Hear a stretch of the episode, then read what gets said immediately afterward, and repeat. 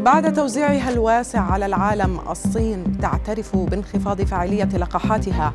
أوروبا تبحث عن بدائل للقاح أكسفورد أسترازينيكا وتهم التجلط تمتد إلى جونسون أند جونسون. أبرز أخبار الساعات الأربع والعشرين الماضية في دقيقتين على العربية بودكاست. في اعتراف نادر بضعف اللقاحات الصينية لفيروس كورونا قال أكبر مسؤول في مجال مكافحة الأمراض في البلاد جاو فو إن فاعلية اللقاح منخفضة ولا تتمتع بمعدلات حماية مرتفعة للغاية وإن الحكومة تدرس مزجها لتعزيز قوتها. جاو فو أضاف أن اللقاحات الصينية قيد الدراسة الرسمية وكانت الصين وزعت مئات الملايين من الجرعات في دول أخرى بينما لم توافق بعد على أي لقاحات أجنبية للاستخدام داخل البلاد.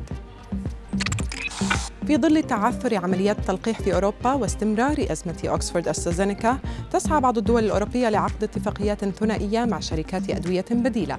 وبدأت اتصالات من جانب بعض الدول مثل إيطاليا مع رئيس شركة موديرنا الأمريكية فيما اتجهت حكومة إقليم بافاريا الألماني إلى عقد اتفاق مع معهد جمالية المنتج للقاح سبوتنيك في لشراء أكثر من مليوني جرعة وهو توجه أعلنت عنه كل من هولندا والسلطات الإقليمية في لومبارديا الإيطالية وكتالونيا الإسبانية الميل إليه. فرنسا ذهبت إلى اتجاه آخر لتدارك استمرار تأخير إمدادات الجرعات الموعودة حيث قال وزير الصحة أوليفييه فيران إن فرنسا ستمدد الفترة الفاصلة بين جرعتي اللقاحات التي تعتمد على الحمض النووي الريبي mRNA من أربعة أسابيع إلى ستة اعتبارا من الرابع عشر من أبريل وذلك بهدف تسريع حملة التطعيم. وأوضح الوزير أن هذه الخطوة ستتيح تطعيم المزيد بوتيرة أسرع بدون تقليل الحماية.